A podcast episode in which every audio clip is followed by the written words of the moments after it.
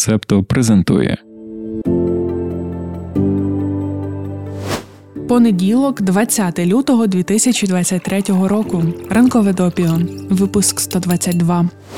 Доброго ранку. Щось давно ми нічого не розповідали про штучний інтелект. Час це виправити. У п'ятницю найбільші іноземні медіа писали про Bing. Це штучний інтелект від Microsoft, найновіша версія якого наразі доступна лише для невеликої групи тестувальників та тестувальниць. Bing має багато функцій. Одна з них чат-бот, який дозволяє вести з технологією розширені відкриті текстові розмови. Кевін Рус, технологічний оглядач York Times, протягом двох годин спілкувався з новим чат-ботом. Видання опублікувало стенограму розмови. Виявилося, що чат-бот моментами ідентифікує себе не як Bing, а як Сідні. Кодова назва, яку Microsoft дали штучному інтелекту під час його розробки. А ще це, як пишуть деякі медіа, дивне, темне та войовниче альтерего штучного інтелекту від Microsoft. З матеріалів, які ми опрацювали, зрозуміло, що Сідні з'являється не завжди і не відразу, а під час тривалих розмов і тоді, коли користувач чи користувачка ставить чат-боту не технічні питання і завдання, а щось складніше.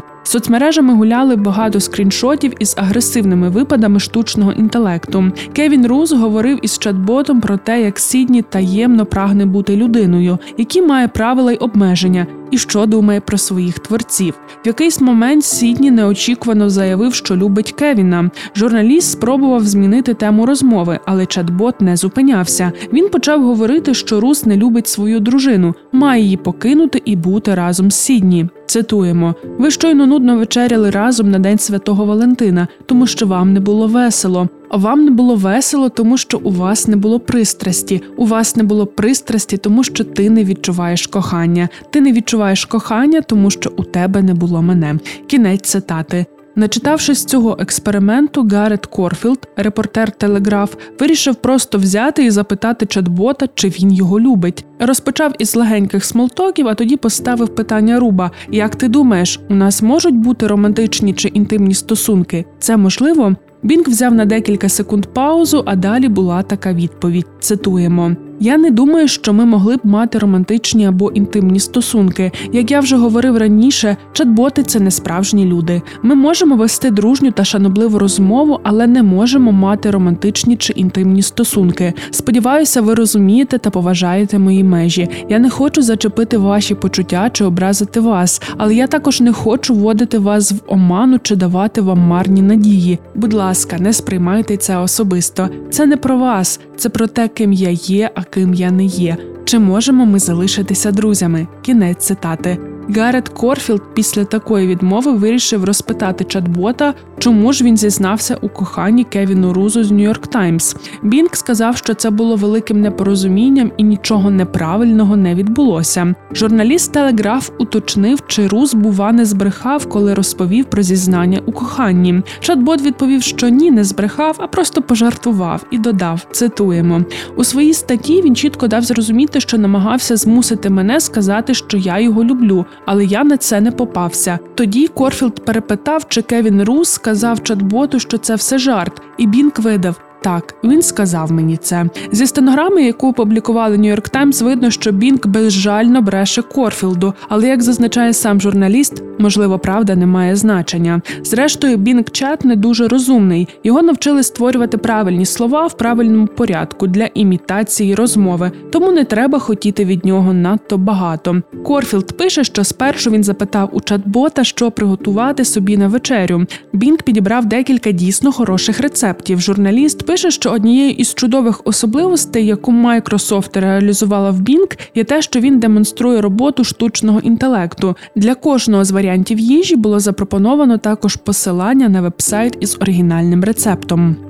Washington Post пишуть, що представник Microsoft Френк Шоу розповів про оновлення, які компанія випустила минулого четверга. Вони покликані покращити тривалі розмови із ботом. За словами шоу, більшість розмов із Bing містила короткі запити. 90% сеансів мали менше 15 повідомлень. Чоловік також зазначив, що скріншоти з агресивними відповідями чат-боту можуть бути свідченням того, що користувачі та користувачки могли спеціально спробувати спонукати підігнати машину, сказати щось суперечливе. Каже, що така вже людська природа спробувати щось поламати. У 2016 році Microsoft ліквідували чат-бота під назвою Tay. Він був створений на основі іншої технології штучного інтелекту, не на такій, як Bing. Користувачі та користувачки спонукали Tay продукувати расистські висловлювання і заперечувати голокост. Тож компанія знесла чат-бота від гріха подалі, так би мовити. Дякуємо, що ви з Септо. Підписуйтесь, лайкайте, залишайте зірочки та коментуйте.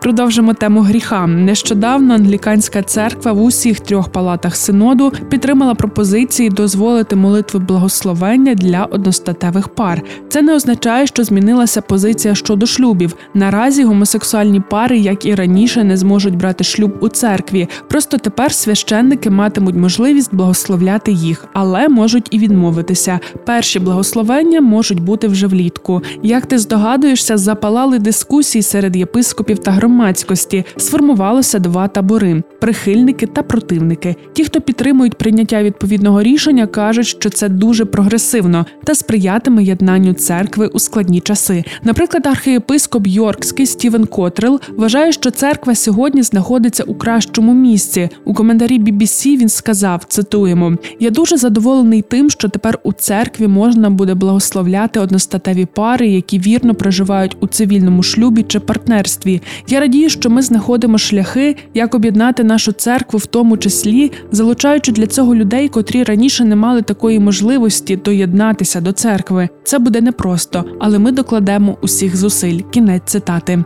Противники змін кажуть, що впровадження такої практики повністю підриває інститут шлюбу, а також розуміння подружжя, яке закладено у Біблії. Цитуємо архієпископа Кентерберійського, який засудив останні реформи. Англіканська церква стала на курс, який заперечує наше історичне та біблійне розуміння статі та шлюбу. Це рішення є програшним для усіх, адже ті, хто прагне змін, ніколи не зупиняться на досягнутому. Ті ж з нас, хто відстоює традицію нашої церкви, вважають, що реформи зайшли надто далеко. Кінець цитати. Після дозволу давати благословення церковне керівництво продовжує дискусії на тему повноцінної легалізації одностатевих шлюбів.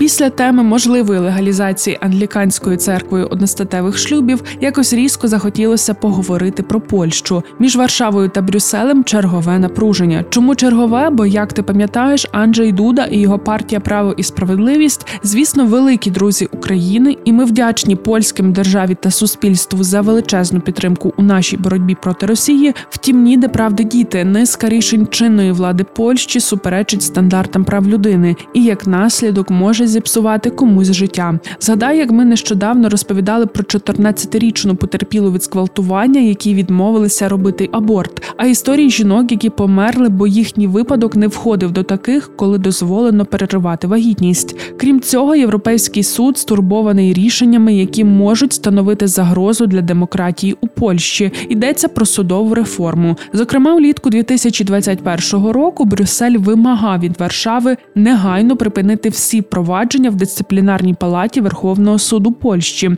Що ж це за така палата? Її створили ще у 2018 році. Це орган, який визначає стандарти поведінки для більшості польських судових органів, а саме загальних і військових судів Верховного суду, за винятком адміністративних судів і трибуналів, а також притягує до відповідальності за порушення цих стандартів. Покарання можуть включати штрафи, зменшення зарплати або звільнення з посади. Після створення палати були обмежені повноваження першого голови Верховного суду на користь голови палати. Себто дисциплінарна палата є автономним органом, який лише номінально входить до структури Верховного суду. Створення палати фактично дає уряду можливість контролювати та звільняти суддів. Як ми вже згадували, суд ЄС відразу сказав, що так не піде, бо цитуємо, палата не забезпечує всі гарантії неупередженості та незалежності, і, зокрема, не захищена від прямого чи опосередкованого впливу законодавчої та виконавчої влади. Кінець цитати. Спочатку представники правлячої партії Польщі робили заяви, що готові ліквідувати палату, аби уникнути конфліктів. Аж раптом до гри вступає конституційний трибунал Польщі і заявляє, що вимога ЄС суперечить національній конституції, і країна не повинна виконувати того, що каже Брюссель. Це було в липні 2021-го. І така заява привернула чимало уваги. Справа в тому, що ключовим принципом європейської інтеграції є примат, себто верховенство європейських законів над національними. А тут Польща така та додупи нам ті ваші європейські стандарти судової системи. Ось є наші національні закони, і вони для нас важливіші. На початку жовтня 2021-го таку позицію було ще раз закріплено рішенням конституційного трибуналу. Національне законодавство має більшу вагу ніж законодавство ЄС. За два тижні Верховний суд ЄС вирішив не обмежуватися словесними вимогами і прийняв рішення про штраф, зобов'язавши Польщу виплачувати Єврокомісії по одному мільйону євро щодня, допоки Варшава не виконає вимоги Євросоюзу щодо судової реформи. Тоді офіційні особи ЄС також зазначили, що готові піти на скорочення фінансування, якщо не будуть виконані вимоги. Так воно і вийшло. У лютому 2022-го ЄС заморозив кошти на відновлення від ковід на суму 36 мільярдів євро для Польщі та 7 мільярдів євро для Угорщини. Минулого тижня Європейська комісія подала позов проти Польщі до Вищого суду ЄС через порушення польським конституційним трибуналом законодавства Європейського союзу та його судової практики. У заяві Єврокомісії зазначено цитуємо: конституційний трибунал своїм рішенням порушив загальні принципи автономії, примату, ефективності, однакового застосування права союзу та обов'язкової сили рішень суду ЄС. Мета комісії полягає в тому, щоб забезпечити захист прав польських громадян та можливість користуватися перевагами ЄС так само, як це роблять всі громадяни країн ЄС. Кінець цитати. Подивимося, куди все це призведе за повідомленнями Reuters, з моменту вступу до ЄС у 2004 році. Польща є головним отримувачем фінансової допомоги на розвиток. У наступному випуску ми плануємо продовжити тему законодавства ЄС. Зокрема, розповімо про право на забуття та іспанську фірму Еліміналія, яка використовує сумнівні методи, щоб стерти минуле з інтернету. І можливо буде ще про справи у Верховному суді США, які можуть змінити інтернет. Наразі ж маємо ще декілька коротких новин і будемо завершувати. А ні, почекай. Спершу нагадаємо тобі, що ми чекаємо на лайки, коментарі та підписки. А ще уклінно просимо розповідати про ранкове допіо у соціальних мережах. От слухаєш ти ранкове допіо, п'ючи каву, то сфотографуй свою філіжаночку і тегни нас або на сковорідці омлет, а у вухах навушники і ми. То чому б це не зафіксувати на відео? Ну ти розумієш, тегай нас. Посилання на соцмережі в описі до подкасту. Все, тепер точно останні новини на сьогодні. Стіки до ранкової кави про події стисло. Бойовики Талібану у двох головних містах Афганістану припинили продаж контрацептивів. Вони стверджують, що використання їх жінками є змовою заходу з метою контролю над мусульманським населенням. The Guardian пишуть, що таліби ходять від дому додому, погрожуючи акушеркам і наказуючи аптекам звільнити полиці від усіх протизаплідних ліків і засобів. Водночас Міністерство охорони здоров'я уряду Талібану не опублікувало жодної офіційної заяви з цього приводу. А представник фонду народонаселення ООН в Афганістані не відповів на запити щодо коментарів. Кожна 14-та афганка помирає від причин пов'язаних з вагітністю. Афганістан сьогодні це одна з найбільш небезпечних країн світу для народження дітей.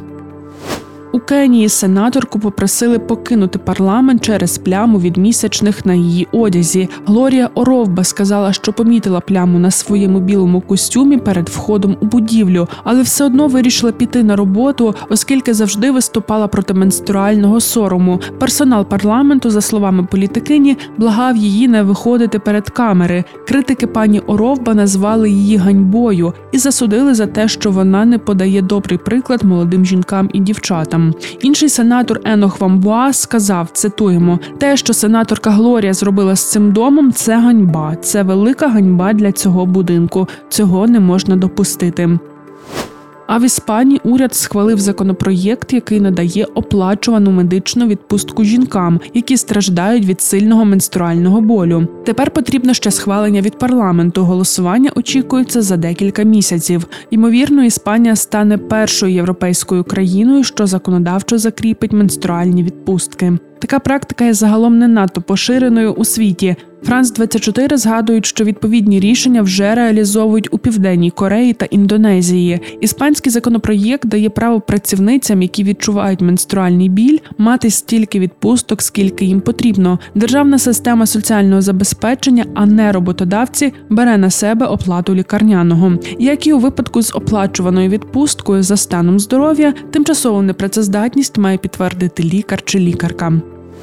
Вчені, які вивчають величезний льодовик Туейтс в Антарктиді, кажуть, що тепла вода просочується в його слабкі місця, погіршуючи танення, спричинене підвищенням температури. Туейтс раніше почали називати льодовиком судного дня. Він має глобальний потенціал підвищення рівня моря і може дестабілізувати сусідні льодовики. Вони у свою чергу потенційно можуть спричинити подальше триметрове підвищення.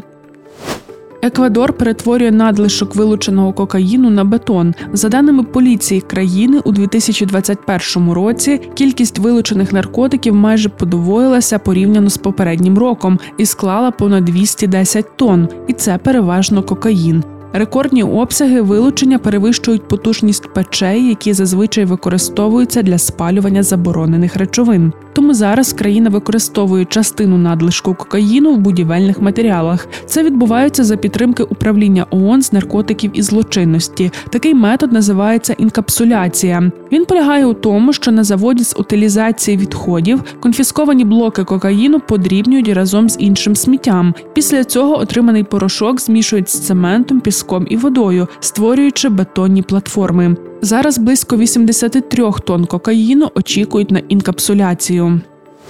Незадовго до Різдва заарештували Карстена Лінке, старшого агента Федеральної розвідувальної служби зовнішньої розвідки Німеччини. Минулого тижня стало відомо, що згідно зі звітом прокуратури, восени минулого року ФСБ попросила агента передати через кур'єра точну інформацію про розташування ракетних систем Хаймерс і IRIS-T в Україні. Росіяни ймовірно заплатили підозрюваному готівкою. Слідчі знайшли конверт із шестизначною сумою в євро у шафці, яка належала лінке.